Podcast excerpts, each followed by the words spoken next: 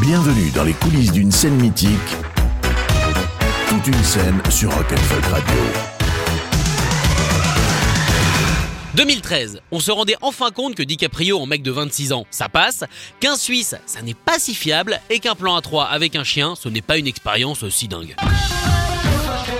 I started my own firm out of an abandoned auto body shop. We will be targeting the wealthiest 1% of Americans. I love three things. I love my country, I love Jesus Christ, and I love making people rich. Hello? But I needed to mold them in my own image. With this script, I'm gonna teach each and every one of you to be the best. A lot can happen in the next three years. Like a chatbot may be your new best friend. But what won't change? Needing health insurance. United Healthcare Tri Term Medical Plans are available for these changing times. Underwritten by Golden Rule Insurance Company, they offer budget friendly, flexible coverage for people who are in between jobs or missed open enrollment. The plans last nearly three years in some states, with access to a nationwide network of doctors and hospitals. So, for whatever tomorrow brings, United Healthcare Tri Term Medical Plans may be for you. Learn more at uh1.com. This is the company in the world! Le Loup de Wall Street, le 16 000 deuxième film de Martin Scorsese, à la louche, et surtout son cinquième long métrage avec DiCaprio, en attendant les deux autres qui arriveront normalement en 2020 et un petit peu plus tard. Que voulez-vous? Scorsese a toujours aimé les relations longues. Il est resté quand même 10 films avec son ex De Niro, ça veut tout dire.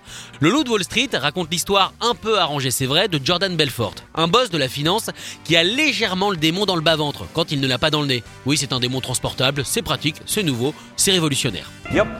On a daily basis, I consume enough drugs to sedate Manhattan, Long Island, and Queens for a month.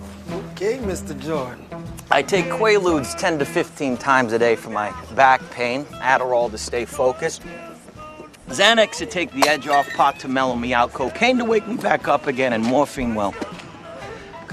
La scène qui va nous intéresser aujourd'hui est celle qui va tout déclencher. Celle qui va transformer Jordan, un petit gars bien sympa avec une raie sur le côté, en monstre. Celle du déjeuner avec Mark Hanna, joué par Matthew Magana. Matthew Mac.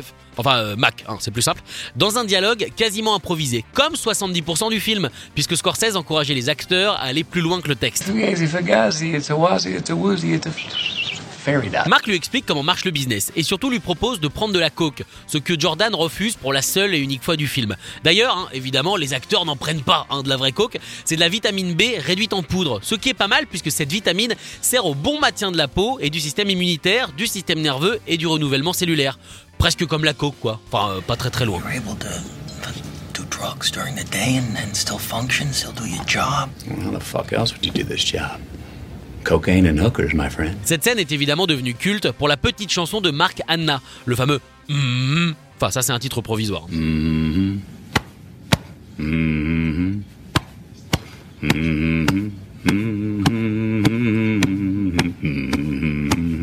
Cette petite chanson, ce moment, nous plonge vraiment dans l'intimité de Matthew McConaughey, puisque ce meumage, en se frappant la poitrine, est sa vraie technique personnelle de relaxation.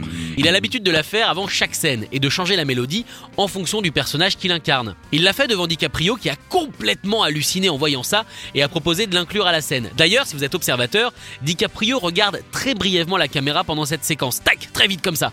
Il cherche en fait à savoir si Scorsese approuve ce qui est en train de se passer. In, the parade comes to town.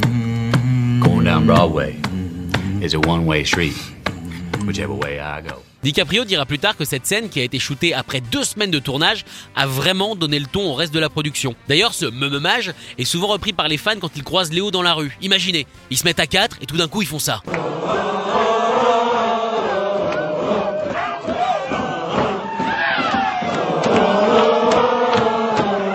Ça peut être léger badant. Oui, oui, très badant. Retrouvez toute une scène en podcast sur rock'n'folk.com.